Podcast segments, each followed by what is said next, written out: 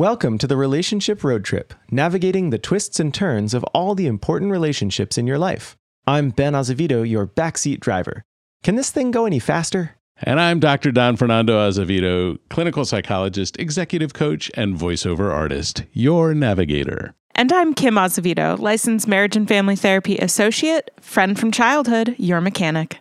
Welcome, listener, to the driver's seat. Buckle up for some nostalgia. We're talking childhood friendships today.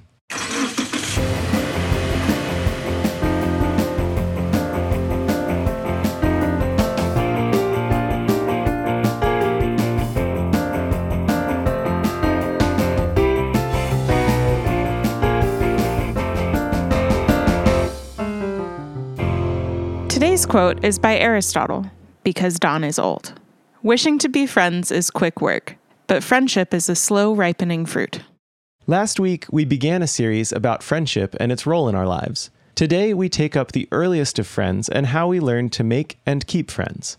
How early does friendship develop? Well, there are signs of friendship in infants. Anything less than a year old, as soon as they start moving around a little bit, babies start to show that they are interested in other people. They'll reach for another baby. If they're in a group of babies, two may single one another out and smile back and forth. Closer to the one year mark, when they have a little bit more body control, they begin to demonstrate an understanding of interaction with another baby. This is interesting because my friends just had twins. And so we keep asking them like every week, have they noticed each other yet? and so far, the answer has been more or less no. That like they don't really seem to interact yet, but they're only, gosh, like barely a month or so old. Right. And they probably they don't have enough motor coordination to demonstrate. Right. the Yeah, they just kind of flop around for now. Right.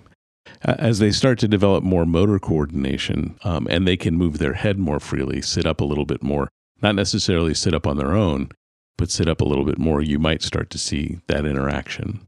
You know, and around age one, kids are definitely interested in other kids, and they tend to look for kids who are doing the same thing they're doing. As a matter of fact, if they see a kid doing something, they will try to imitate that in order to line up or match what the other person is doing. It's around age one and into age two that kids start to get interested in people who are not family. They kind of realize, oh, the world is bigger than this. There are more people around. When kids have interacted well on previous occasions, you can see a big change in the child's body to convey their excitement when they notice that child in a new occasion. This is really cool, you know, because they're not expecting it, they don't understand time, but then they see the kid that they played with sometime before, they vibrate, their hands will move, they, they get very excited. It's very cool. It's so cute. And it's cool that they are able to recognize a specific, distinct other human. Yes. Well, they can do that right out of the womb. Right. We talked in the last episode about how much of our brains are designed for social interaction and that sort of recognition. Yes. It's pretty cool that it happens Yeah. so early. Uh, And if it wasn't, kids would get killed early because they're a pain in the butt. So they have to get cute real quick. Well, but being cute and recognizing a specific other baby is different, I would say. that's true. You can look cute and not do anything. Yes, that's true. Except being cute means I have to recognize mom and dad, the primary caregivers. Sure. So at around age one, parallel play is the major part of friendship. They'll play next to one another, but not necessarily interact in any ways or pass things back and forth. They're kind of like an old married couple that don't need to, words to communicate. They just sit quietly in companionable silence. Around age two, toddlers become more possessive of their toys. You two were terrible about that. What? Never. I don't remember. And this leads to a lot of conflict. We were besties from the beginning. well, okay, if that's the way you want to remember it. so, kids around age two don't have the ability to see one another's point of view, nor do they understand social niceties. So, playing here is really about copying one another, trying to learn new behaviors, and keeping your toys to yourself. So, around age two, you have to teach the child how to share but don't try to get them to share their absolute favorite toy. Get them to share toys that they easily can let go of. Some of us never make it past this this stage. That's true. That's actually super true. and you probably have met people who are just like all into their things. I still collect purple blocks. I did that in childhood. I do remember that part.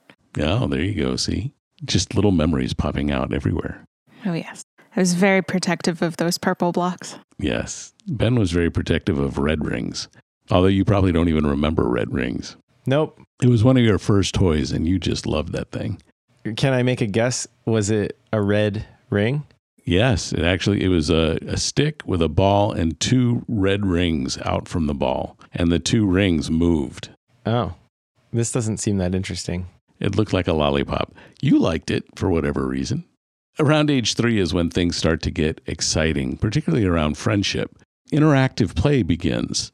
The traditional elements of friendship also begin, where language allows a greater interaction and understanding. It moves from doing things to being with one another. So they're moving from parallel play to some level of interactive play, but it's mostly about taking turns at this point or sharing a toy. Pretending and role play start to evolve at this point. Preschool friendships help develop social and emotional skills, increase a sense of belonging, and decrease stress overall. Do y'all remember any of your friends from preschool? No. It would be hard to remember friends from preschool. It's very early, it's pre verbal, and kids change pretty quickly. Well, there was that that kid that we had playgroup, or at least I had playgroup with, who still sends us Christmas cards. Yep, that was a neighbor kid. And it's his parents that send the Christmas card, but yes. Oh, fair. But I don't know what age that was. So that was from about one and a half to probably four. Okay. They moved away Well- when you were about four. That's the correct age range. Good job. Yeah. Woo. I had a friend. Once. you have a few friends. I think a bunch of friends are going to write in to tell you, hey, I'm your friend. Nah, I don't think any of my friends listen. I think my earliest friend memories are from elementary school. That's pretty typical, actually. First grade, kindergarten, first grade is where most people say I connected, unless they're friends, really good friends with like a cousin. If families live close together, that sometimes is a little bit earlier. For the most part, though, people identify friends and sometimes lifelong best friends from kindergarten, first grade through third grade. Typically, by the time you're 10 years old, you've identified a best friend. That best friend may last for a lifetime, but doesn't have to last for a lifetime. But that's pretty typical um, in how, how folks grow up. From four to six, things are interesting because there's a transition to kindergarten and going into first grade, and all of that can be super stressful. So, kids who already have a friend with whom they attend classes now often make better transitions. They feel safer, less stress, because they know somebody in the classroom. So are you supposed to try and get your kid to have a friend in preschool that goes to kindergarten with them? If that happens, that's wonderful. It's probably not going to be in preschool, it's probably going to be in the neighborhood. Because if you go to your neighborhood school, more than likely somebody in your neighborhood is a person to, to be friends with. Right. The bus stop friends. Yep, bus stop friends. You know, and we were talking about work friends and acquaintances, that kind of stuff. Bus stop friends are often acquaintances. They may not move to the level of friendship, which requires trust and sharing. Uh, but I know you, and I can sit with you on the bus. So interactive play starts to happen at this point. You know, they go to to to make believe something like they're in a little kitchen thing. And one kid will say to another, "I'll be the chef and you be the baker," and that kind of thing. Or they'll they'll play school. I'll be the teacher, you be the student, and they'll start to organize how they do things. Actually, one of the things the two of you loved to do was build castles or forts. Yeah. Yes. You love to take the pillows out and get the blankets, the Mexican blankets, and make pillows and forts. Another thing that kids do right at this age, and they love doing that stuff. Working with Legos or um, Duplo, that kind of thing, and making stuff uh, is a Those Tinker toys, though. The Tinker Toys, yeah, we had lots of those, and you all you all played with that a lot. Um, and again, like I said, this is where many lifelong friends, maybe not best friends, but lifelong friends, can be formed. So what's the parents' role in all of this as their kids are going out into the world and getting into school and making friends? How do parents facilitate that and help encourage their kids to develop healthy relationships? Well, we've talked a lot about this in past episodes about parenting in general, which is to be modeling healthy behaviors. With this, you want to be more of an emotion coach. You want to be willing to accept your child's emotions, help them name them, and then teach them appropriate ways to express those emotions, including anger. Ben, do you remember when, when you would get angry and, and I would say, Yeah, go hit the pillow? and you'd go throw yourself on the pillows and be angry about something, then say, Okay, I'm done. Yeah, vaguely. I remember the room in your office The pillow room. that had all the pillows in it and the padded baseball bats. Yep. And they had those really, really big, that huge blue pillow mm-hmm. that was like a hundred times heavier than any pillow has any business being. I just remember as a kid being like, I can't, I can't even lift this pillow, and it was very satisfying to hit with a bat. hmm I don't know what was in that pillow. it was not normal stuffing. I don't remember. I mean, I remember the pillow, but I don't know what was in it. It was heavy though, right? You Oh, it remember that it was heavy. heavy, Yes. like unnaturally heavy. The number of times I had to move those pillows, yes, it was very, very heavy. Well, so making sure to teach your children that there are appropriate things to hit and not appropriate things to hit. Moving your body when you're angry is a very effective way to express that emotion. Running or even screaming sometimes just releases that energy. Uh, so, as Ben was saying, hitting that pillow, you know, he'd hit a point where he was just like, okay, we're good. I got it out. And that's part of sharing with your child how to appropriately move through different emotions. There are a couple of different types of parenting. The two that we'll focus on right here are authoritative and authoritarian. You want to be an authoritative parent, which is someone with high control and high warmth in the family dynamic.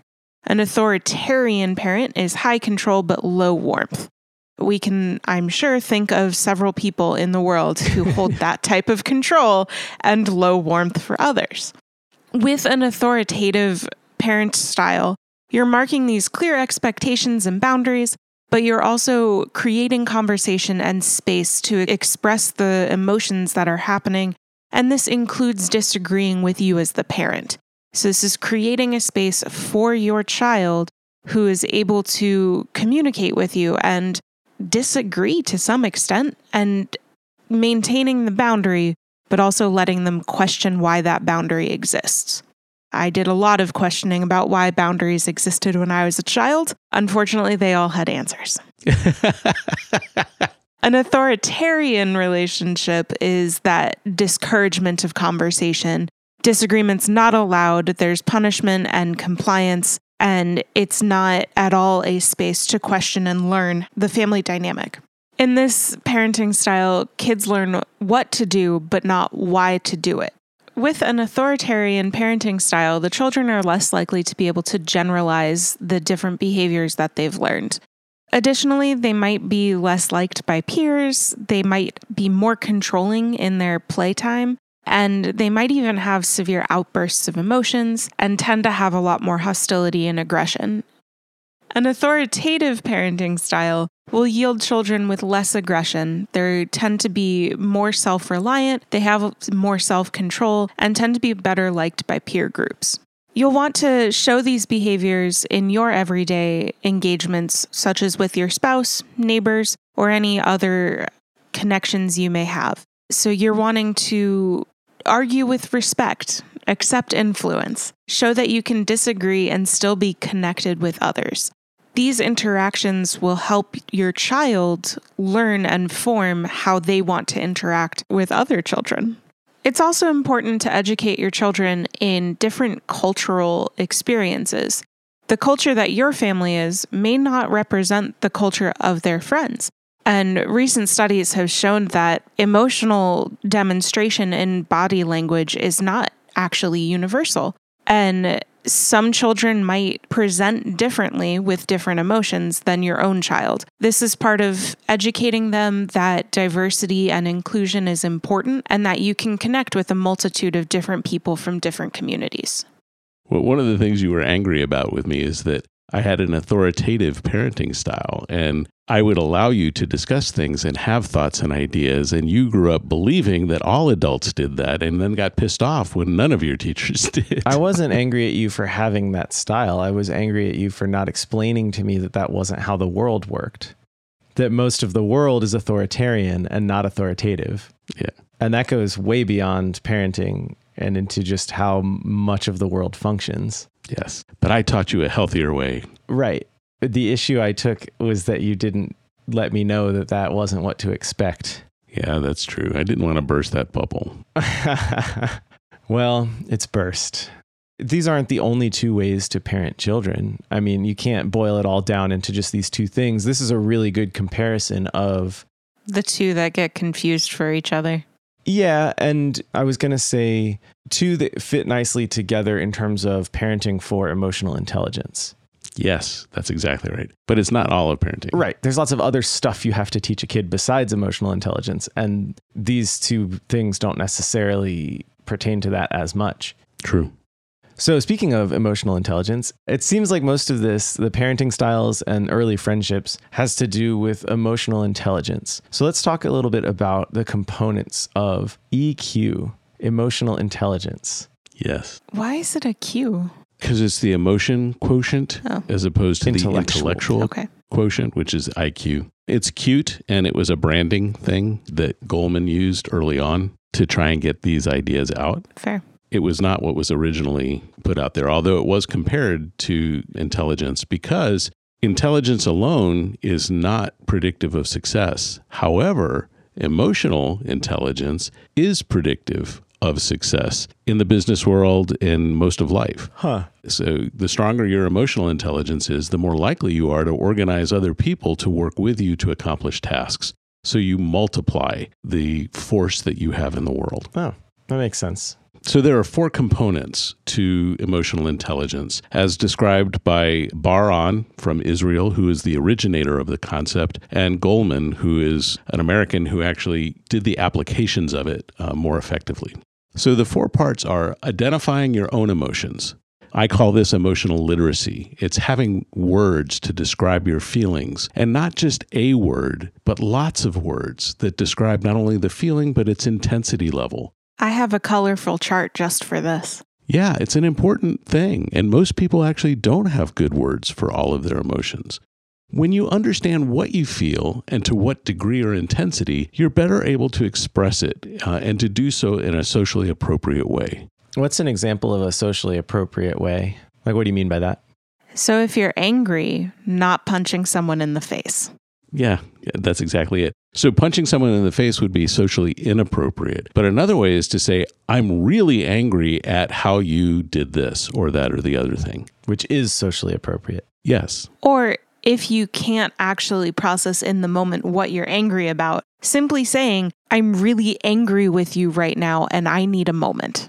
Yeah, another socially Right. appropriate thing. I have to take a breath. I need to manage my emotions. And managing your emotions is actually the second component of emotional intelligence. Here, you need to recognize that your emotions are yours to deal with. They are not the responsibility of anyone else. We often say, You made me feel this way. That's absolutely not true. People can do things, they can engage in behaviors to which our response is emotional, but it's our response. They are responsible for their behavior. I am responsible for my response. So, learning how to self soothe is an important skill, and you need that at all ages. Self expression is another important skill, and it's one that you need to continue to hone over an entire lifetime. This one is probably the least practiced in America at this moment. By self expression, do you mean like what we were just talking about, being able to express your emotions? Or are you talking, I don't know, I feel like when people say self expression, they mean like doing art. Sometimes it is in art. Sometimes it's in art, it's in music, it's in movement. There are lots of different ways to express emotion. In this particular case, I'm using language. How can I communicate with you so that our relationship stays in good stance about the effect you're having on me? Right. Okay. That's what I thought. But I think there's two Right. different things, but maybe not. So the third component is identifying emotions in others. If you're well versed in recognizing your own emotions, you have a head start on identifying the emotions of others. So, emotions, when we think of the emotions of somebody else, what we're noticing is a pattern of behaviors that represent to us an emotional state. The behaviors are what we actually observe. We can't observe the emotion. The emotion is a deduction from the cues that we're getting. And like I was saying earlier, I mean, culture plays into that a fair amount, knowing that different cultures have different body language around different emotions and different body language in general. Yes. And different understandings of social interaction. Right. That's so complex. There's so many cool things in all of that. So, when you're trying to identify the emotions of another person, first be respectful. What you're noticing and how you label it are your interpretations of the data. Verify your guess about what their emotion is and accept influence if you're not correct. So if, if I say to you, Kim, you're looking really angry, and you go, I'm not angry. And I said, okay, I get that. That's just my face. what I'm noticing though is that your brows are furrowed, your fists are clenched, and you're very short in your communication with me. Well, she is short. I was about to say, well, I am short. That's not going to change. But you might say, yes, all that's true, but I'm not angry. I'm thinking. Could be that. It's my thinking face. Whatever it is, I need to accept influence. I might actually log that you identify that set of behaviors with a different emotion. And so when I'm working with you, I now have a love map, if you all remember that from earlier things. Love map. About baby love. What you what your what that behavioral set means to you. Right. And that's an important thing. That's part of this emotional intelligence. Instead of imposing my will and my definition on you, I accept your definition of what your emotion is. Right. Because if you tell me I'm angry enough times, I'm going to get angry with you. And and then we're fighting about not what we need to fight about, or we're not dealing with the issue that made you angry. Accurate. We're dealing with a new issue. It's gonna be taking you yeah. down. You want to see furrowed brows? I'll take you. Here we go. All right. When you've got these three steps down, now you have the opportunity to manage the relationship. When others are highly emotional, you can either escalate the situation with your emotions or help calm both of you with validation and understanding. Our loyal listeners will remember what validation is and probably can tell us all the six steps that go with validation those kinds of behaviors where I accept your emotion, I'm recognizing what's going on, and I'm not taking it personally, all of that helps calm a situation. If you respond with, you can't talk to me that way, it's going to escalate. it just will. It's not good. So remember at this stage, breathe, calm yourself first, then acknowledge the other person's emotion and the intensity, and avoid telling them to calm down. That is the worst thing you can ever tell someone who's emotionally upset. Just calm down. No, no. bad. That's really, really bad for parents out there who are going, there's no way. I've written all this stuff down. I'm taking notes. I've listened to it five times. Wow. no one has done this. Keep listening. um, and it's complicated. There is there is some stuff out there that's super helpful. So check out Conscious Discipline. That's at www.consciousdiscipline.com. There's a section there about parents and parenting. Lots of cool videos, super helpful in understanding many of the concepts we've just talked about today. It'll also be on our resources page. You can just click Don's voice, actually, um, it'll take you right. this week, we learned that friendships really begin quite early, with even babies able to recognize and react to other babies they've seen before.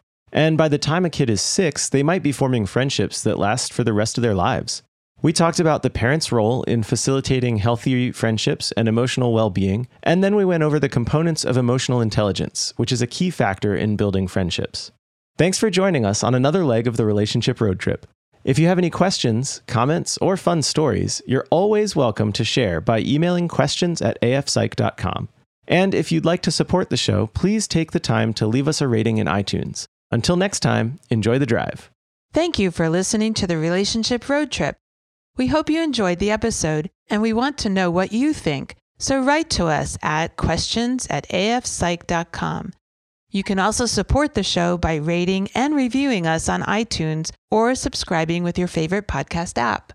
You can find more episodes of the show at relationshiproadtrip.com or wherever you download podcasts. The Relationship Road Trip comes out every Wednesday at 7 a.m., so don't forget to tune in next week. The Relationship Road Trip is brought to you by Azevedo Family Psychology, where they are dedicated to helping you create a life worth celebrating. You can learn more about their services at azevedofamilypsychology.com. This podcast is produced by Bear Cave Audio.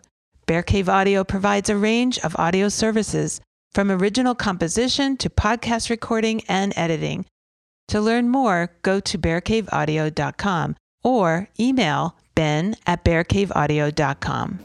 Until we meet again, may the road rise up to meet you, may the wind be always at your back, and may the sun shine warm upon your face.